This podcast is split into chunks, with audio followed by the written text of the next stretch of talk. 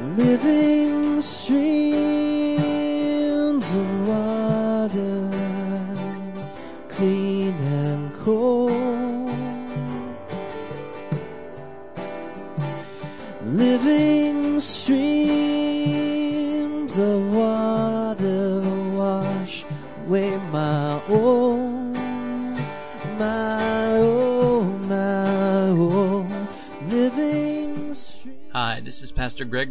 of Living Streams Community Church in McCordsville, Indiana.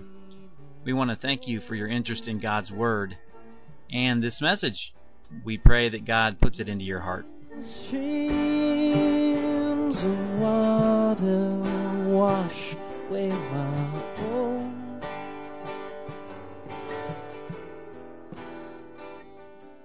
Take your Bibles and turn to Luke chapter 24.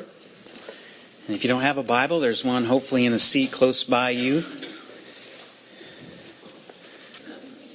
He is risen. So you've heard. We are here to celebrate the greatest victory in the history of mankind. The greatest event that has ever happened on this planet. The greatest act of love. Jesus is alive. But don't take my word for it. I want you to take it from one who was there, one who saw it all happen and recorded it. His disciple Luke, chapter 24, verses 1 to 12. But on the first day of the week at early dawn, they went to the tomb, taking the spices they had prepared. And they found the stone rolled away from the tomb. But when they went in, they did not find the body of the Lord Jesus. While they were perplexed about this, behold, two men stood by them in dazzling apparel. And as they were frightened and bowed their faces to the ground, the men said to them, Why do you seek the living among the dead? He is not here, but is risen. Remember how he told you while he was still in Galilee that the Son of Man must be delivered into the hands of sinful men and be crucified, and on the third day rise. And they remembered his words. And returning from the tomb, they told all these things to the eleven and to all the rest. Now it was Mary Magdalene and Joanna and Mary the mother of James and the other women with them who told these things to the apostles. But these words seemed to them an idle tale, and they did not believe them. But Peter rose and ran to the tomb. Stooping and looking in, he saw the linen cloths by themselves, and he went home marveling at what had happened. Let's pray. Heavenly Father, we do uh, just want to thank you for this special day, and we thank you for preserving for us these uh, details about this special morning 2,000 years ago. Uh, what, what a joy it is to read them. What a joy it is to count on them, to see the life that is in them. And I pray, Lord, as we go through this uh, this morning, as we go through these words, that uh, you might plant them in our hearts and uh, that you might bear fruit even today from the resurrection of Jesus Christ in our life. Holy Spirit, fill us up, wake us up to your presence and your voice. In Jesus' name we pray. Amen. Well, Easter is a holiday that celebrates life. And I grew up in church. So I don't remember an Easter that was um, ever not about the empty tomb and Jesus' victory over the, over the grave. And you know, I finally got to the place in my life where I asked the all important question about Easter. What's with all the bunnies and the eggs? you know, why? Why do we decorate 18 million Easter eggs every Easter in America? Why do stores sell 90 million chocolate bunnies? Or better yet, a better question is, why do we consume 700 million of those small peeps? Well, the answer all has to do with life. I did a little research and I found out that these symbols were ancient symbols used by pagans that were symbols of fertility. The egg and the bunny. Uh, back then, they celebrated the, the birth of spring, the renewal of the earth at spring. And early Christians, they latched on to the egg as a symbol of the empty tomb and the rebirth of man at Easter. And so, Easter has evolved from those symbols to what we have today, and it's one big happy celebration of life. Now listen, I believe as Christians, we should rescue and redeem the holidays that are on our calendar all for Jesus. Okay, so, you know, when it comes to celebrating this, I believe we need to use every means at our disposal to share the good news about Jesus Christ. So if eggs and bunnies help you do that, by all means do it and feel good about it. So go have a chocolate bunny or one of those disgusting peeps. you can have mine. Today is a celebration of life, and for you to properly celebrate it, you need to know where it comes, where it comes from and what it means to be truly alive. Because you know something that's true of every one of us this morning. We're all looking for life. We're all looking for life. The scriptures this morning they tell us about some women that are headed back to the cemetery, back to the tomb where Jesus was laid three days earlier, except they're on a search not for life, they're expecting to find death when they get there. Jesus was buried um, on the eve of a Sabbath day, and that was the day that the Jews did no work according to God's law. So they, they put him in the tomb, wrapped his body up, but they didn't prepare it for burial.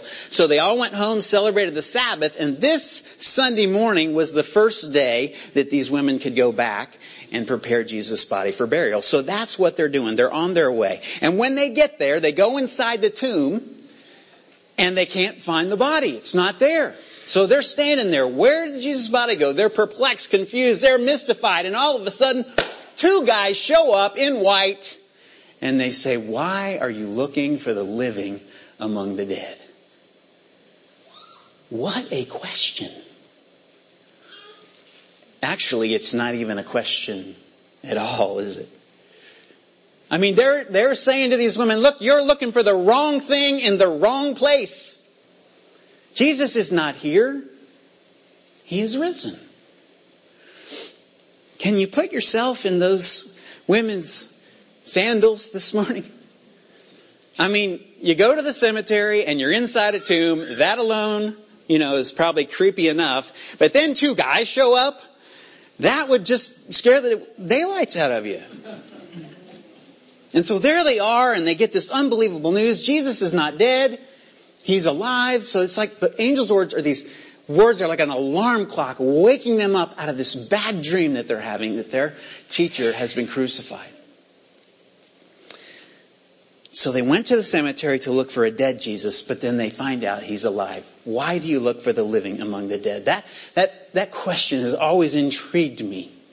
Because we live our lives a lot like these women on a, on a search. They're looking, except we're not looking for death, we're looking for life. Have you ever thought about how much life is like an Easter egg hunt?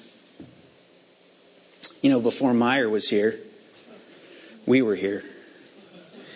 And a lot of the ground out there that you see Meijer on used to be grass that we mowed. So when I was on a mower out there and springtime came and we started cutting grass, I would have these daydreams of the massive Easter egg hunt that we could hold here. Thinking, man, we could put thousands of eggs out there. We could attract hundreds of people.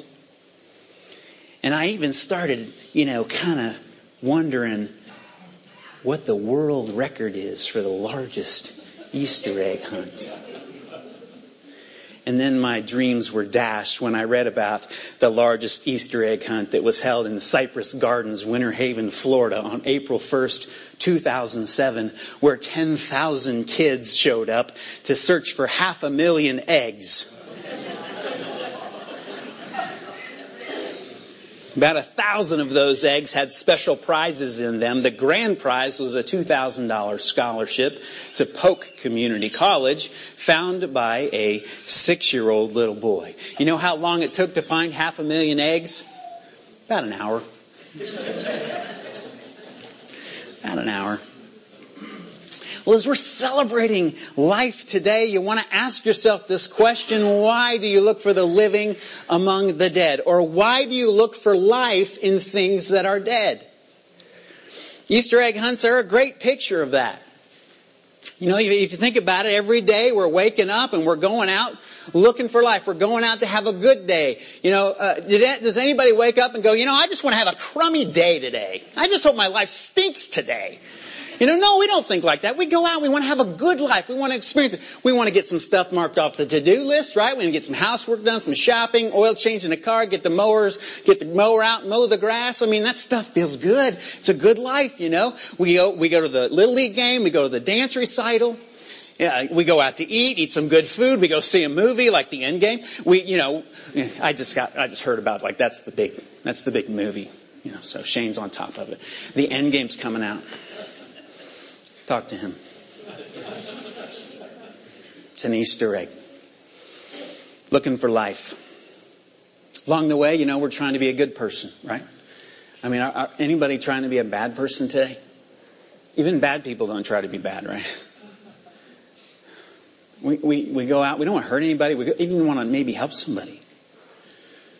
You know, so this is our hunt. It's our hunt for life. We're, we're all trying to do it. We're out there hunting for eggs. So take, take whatever it is you're looking for life in, the, to have a good life, throw it in your Easter egg, and, and see this activity of hunting for eggs. You know, there was a guy in the Bible who was incredible at hunting for Easter eggs. His name was King Solomon. And he set out um, to have a good life, to experience the good life. I mean, he made a decision as king of Israel, I'm going to have a good life. I'm going to experience it. And then he wrote about this experience in a book called Ecclesiastes. And so here is what King Solomon wrote about trying to have the good life. He said, I said to myself, come on, let's try pleasure. Let's look for the good things in life. But I found that this too was meaningless. I said, laughter is silly. What good does it do to seek pleasure? After much thought, I decided to cheer myself with wine, and while still seeking wisdom, I clutched to foolishness. In this way, I tried to experience the only happiness most people find during their brief life in this world. I also tried to find meaning by building huge homes for myself and by planting beautiful vineyards. I made gardens and parks, filling them with all kinds of fruit trees. I built reservoirs to collect the water to irrigate my many flourishing groves. I bought slaves, both men and women, and others were born into my household. I also owned large herds and flocks, more than any of the kings who had lived in Jerusalem before me. I collected great sums of silver and gold the treasure of many kings and provinces. I hired wonderful singers, both men and women, and had many beautiful concubines. I had everything a man could desire. And so I became greater than all who had lived in Jerusalem before me, and my wisdom never failed me. Anything I wanted, I would take. I denied myself no pleasure. I even found great pleasure in hard work, a reward for all my labors. But as I looked at everything I had worked so hard to accomplish, it was all so meaningless. Like chasing the wind. There was nothing really worthwhile anywhere. No one in the history of looking for life has ever been more successful at doing it than King Solomon was. No one. He found a ton of eggs. You know, full of wisdom and material possessions, full of great wealth and great pleasure. And when it came to eggs, you know, with prizes in them, King Solomon hit the jackpot. He found them all, and what does he say after he receives them? It is all vanity. It's all meaningless. It's like chasing after the wind. These eggs might as well be empty because I'm empty after opening them up. Well, we have all been born with this natural desire for life. And in our culture, we work pretty hard to have a good life. We're working pretty hard at it. We go hunting for eggs, full of reward. You know, whatever it might be. We go looking for life. We walk in King Solomon's footsteps. Except none of us is going to be able to do it as well as he did it. You know, we don't have the resources or the power or the freedom or the ability to try it. So we want to listen to King Solomon's conclusion and we want to listen to the question of the angel, why do you look for the living among the dead? Because listen, there is another place to look for life. Another place to look, another place to go and find it. And when you do, it does not turn up meaningless. You're already on your way there. As you made it here this morning, I assume you didn't come here to celebrate a dead Jesus. No. He is alive. And it is in Him that we find life, the life that our soul is craving. You know, Jesus said in John 10:10 10, 10, that He came to give life and to give it abundantly. And for us to be able to receive that life, we've got to do something about our greatest enemy, death. You know, I I, uh, I enjoy a good survival story. You know, uh, you know the stories you hear ever so often of of the determination of the human spirit to to go on living when it seems like death should be the sure thing. There was a a girl named Juliana Kopecky, who was the sole survivor of a plane crash in the Peruvian Amazon. She fell two miles in the sky while she was strapped into her seat in her airplane as it crashed into the Peruvian Amazonian mountains in 1971. And remarkably, the 17 year old German girl only sustained moderate injuries, and so she went about the next 10 days of trying to find help in the Amazon jungle, dealing with crocodile and piranha infested waters. And then some Peruvian lumberjacks came to her aid and they brought her back to safety. I think we would say that Julianne cheated death. Well, all of us, we are fighting for survival in a losing battle with death. We've been thrown into the deep end of the pool and we do not know how to swim.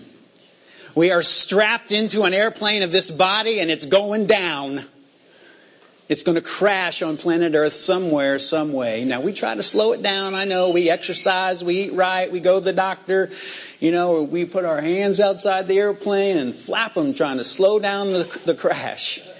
But eventually, for every single person in here whose heart is beating, whose lungs are breathing, death is going to stop that. So we not only spend our life looking for life, we also spend our life fighting for life. Now Hebrews 9:27 tells us what our fate's going to be. Man is destined to die once and after that face judgment. So to survive this fight for life, something has to be done to rescue us from death and do something about that judgment. Enter Jesus. See, his story is unlike any other survival story that ever was. Because Jesus didn't cheat death, he defeated death. I mean, the angel said, remember how he told you while he was still in Galilee, the Son of Man must be delivered into the hands of sinful men and be crucified and on the third day rise. He let death win for three days and then he defeated it. You know, Jesus is the only one to ever rise from the grave, to never die again. He's the only one. And to understand how that helps us win this fight for life, we've got to know something about our opponent, death. See, death was never meant to be a part of our life. It was never meant to be a part of our world. God didn't create death, but He did create us. He created us in His image, both male and female. He created us. You know, the first model of us we know is Adam and Eve. And so when God created Adam and Eve, He put in them a desire to know Him. You know, he, he, set eternity in the heart of man. That's why where you can go all over the world, you can go to the most uncivilized place, and you can find something that is speaking about spirituality. Okay, places that we go and we discover a new tribe and they've got some kind of, you know, idol to worship. That's eternity set in the heart of man. It's a spiritual hunger. It's all over the world. God created it. He put it in there. So Adam and Eve, they had all of God that they, they wanted. There was nothing in the way. Except they were deceived into thinking they didn't have it all. And they ended up eating a fruit that God had forbidden them to eat. And the Bible says as soon as they did that, their eyes were opened and they knew. They knew that they had sinned. Sinned against God. And that's how death came into the world. Romans 5:12 says when Adam sinned, sin entered the world. Adam's sin brought death, so death spread to everyone, for everyone sinned. Sin is the source of death. So when we do something or think something or, or say something that God has called wrong and He says don't do those things, that's sin. We're breaking God's moral law. So the, that's the reason for that post-death judgment. After we die, we will stand before God and He will look at the entirety of, our life and He will judge us based on His holiness and righteousness. Jesus, He says this, I tell you, on the day of judgment, people will give account for every careless word they speak. I don't know about you, but I don't stand a chance in God's courtroom. Actually, I do know about you. You're in the same hot water as me. You know, our reaction to sin is the same as Adam and Eve. They tried to cover it up. It says their eyes were open, they saw that they were naked, and they covered themselves with fig leaves. And that's what we try to do. We try to cover it up when we sin. When we know our eyes are open, we see it. We go, oh, you know, but sometimes we can't cover it up. And so when we can't cover it up, what do we try to do? We try to make up for it. For the things that we've done wrong. In August of 2014 in Esquire magazine, they ran an article, Lance Armstrong in Purgatory. A year and a half earlier, Lance Armstrong was caught in a doping cheating scandal that ended his career and all of his endorsements. He was the world's most successful cyclist at the time. Esquire called Armstrong the biggest cheater of all time, who doped and bullied other bikers and sued or harassed people for telling the truth about him.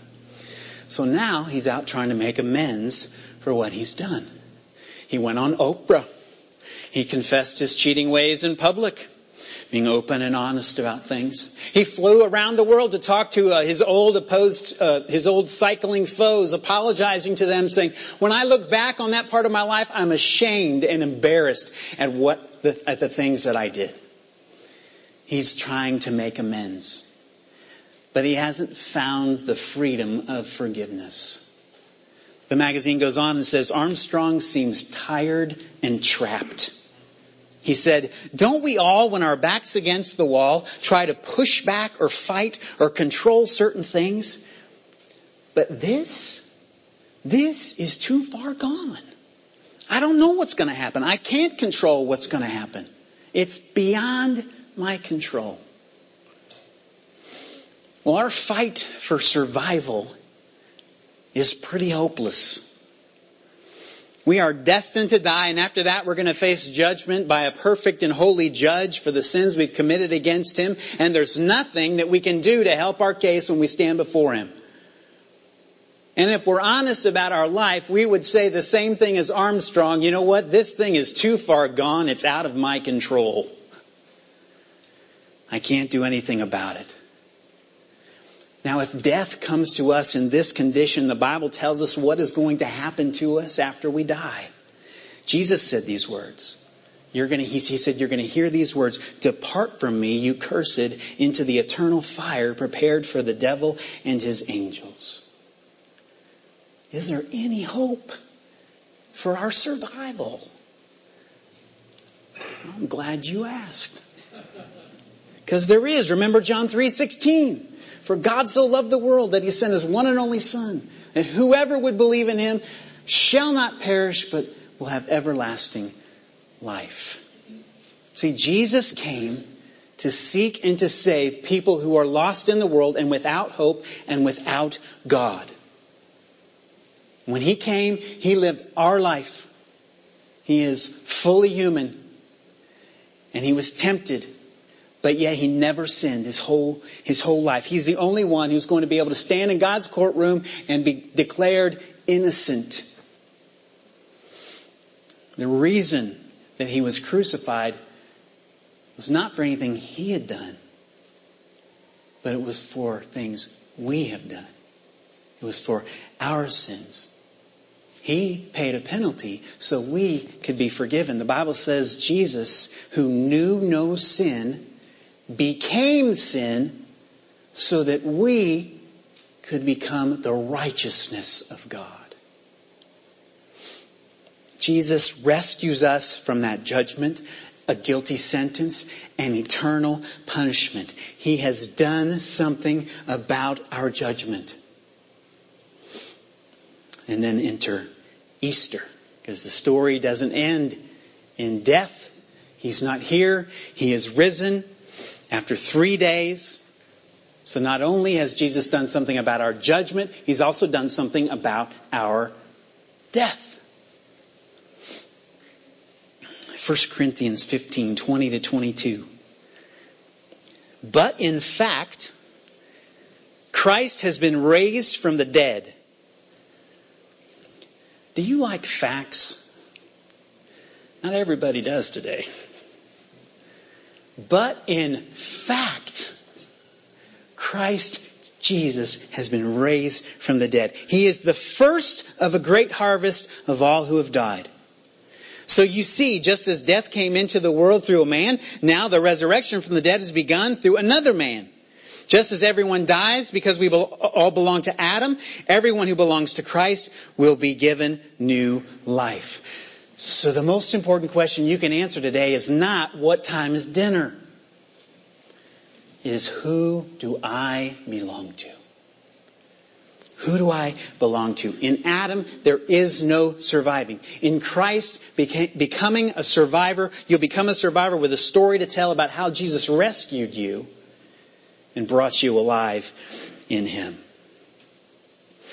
Do you have a story about how you became a survivor?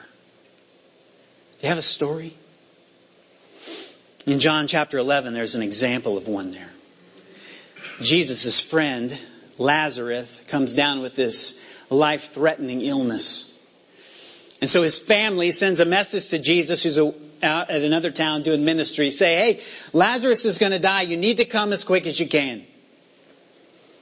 And so Jesus, when he finally gets there, Lazarus had died and had been buried in, in the tomb for four days. The family greets Jesus with, if you'd been here, our brother would not have died. And Jesus comforts them. And he tells them these words I am the resurrection and the life. Anyone who believes in me will live even after dying. Everyone who lives in me and believes in me will never die. Do you believe this? Do you believe this? That's how you become a survivor. Now, Jesus, he went to where Lazarus was buried. He asked him to open the tomb. He calls out in a loud voice, Lazarus, come out! And Lazarus walked out of his own grave. That's a survival story. That's a man who was dead and then became alive because of Jesus. So to become a survivor there's nothing to do. You just believe. You believe it. You, you confess with your mouth that Jesus is Lord and believe in your heart that God raised him from the dead. And when you do that, you're placing your life in Jesus' hands. You're trusting him with everything. Your death, your life, your illnesses, your provision, You put your life in His hands. Your sins are forgiven because of what He has done on the cross. And then you've got this hope. This hope that when this life is over, is really not over. Because He rose from the grave, you will too. And you'll be taken to His place to be with Him forever. What's your survivor story? You know, at some churches, when you uh, attend uh, at Easter, uh, they give you a gift to take home, you know. Uh, sometimes you get a flower. And sometimes you get cookies. Sometimes you get chocolate. Well, here at Living Streams, we're giving you a piece of cardboard. it's a very important piece of cardboard. We want you to take it home. Because what this is here is a way to tell your survivor story. See, on, on one side, you write what life was like before Jesus came into your life. And then on the other side, you write what life is like following Christ, believing in Him, trusting Him for life. So one side is death. The other side is life and you realize that you did nothing to make the thing turn or flip, whichever way you write it. That was God's doing. It's called being born again. What would you write?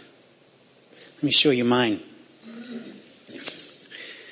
Mine's bigger than the one you got, so I have a few more words. I was a USA Christian. Unfaithful, self-serving, and apathetic. Apathetically religious, I might add.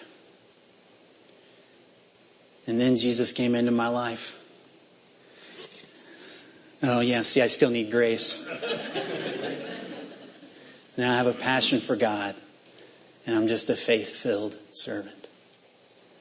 That's my survivor story. That's what Jesus did for me. What would yours be?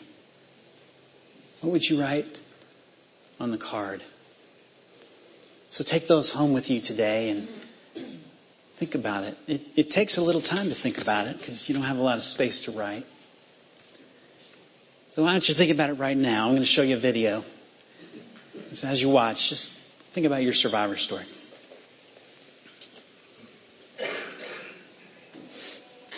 It's beautiful, isn't it? You know who had the biggest smile on their face in that video? a lady who was fighting cancer. I thought that was interesting. Have our worship team making our way back up here. You guys, uh, you guys have any stories? Karen, you got a story? Yep. Empty. Overflowing. That's your story for sure. but you got one? Alcoholic. Free. Shame forgiven, fear free, hopeless, hopeful, beautiful. What would your story be? You know, if you can't think of what it would be, it may be that it hasn't happened yet. But that could change right here and right now. The Bible says today is the day of salvation. And I've written a simple prayer. We're going to put it on the screen. It's also in your bulletin. You can take it home with you. And, you know, this prayer isn't going to save you, but it's, it's asking God, asking God to bring you from death to life. It's a survivor's prayer. We're all just going to pray it together um, as we close. And, uh, you know, if, if you've got a story, let it be a reminder of how it all got started and then go out and figure a way to share it with somebody. Let's stand. Let's pray this. If you need a survivor story, let's pray this from your heart. Heavenly Father, thank you for how much you love me. Thank you for sending Jesus to die on a cross for me so that I could be made alive in him. I understand that without him in my life, I am destined to die without you because of my sins. Jesus, forgive me and come into my life. Make me a new person and fill me with your Holy Spirit. Help me to walk with you each day and live in the light of what you have done for me. Thank you, God, for making me a survivor. In Jesus' name I pray. Amen.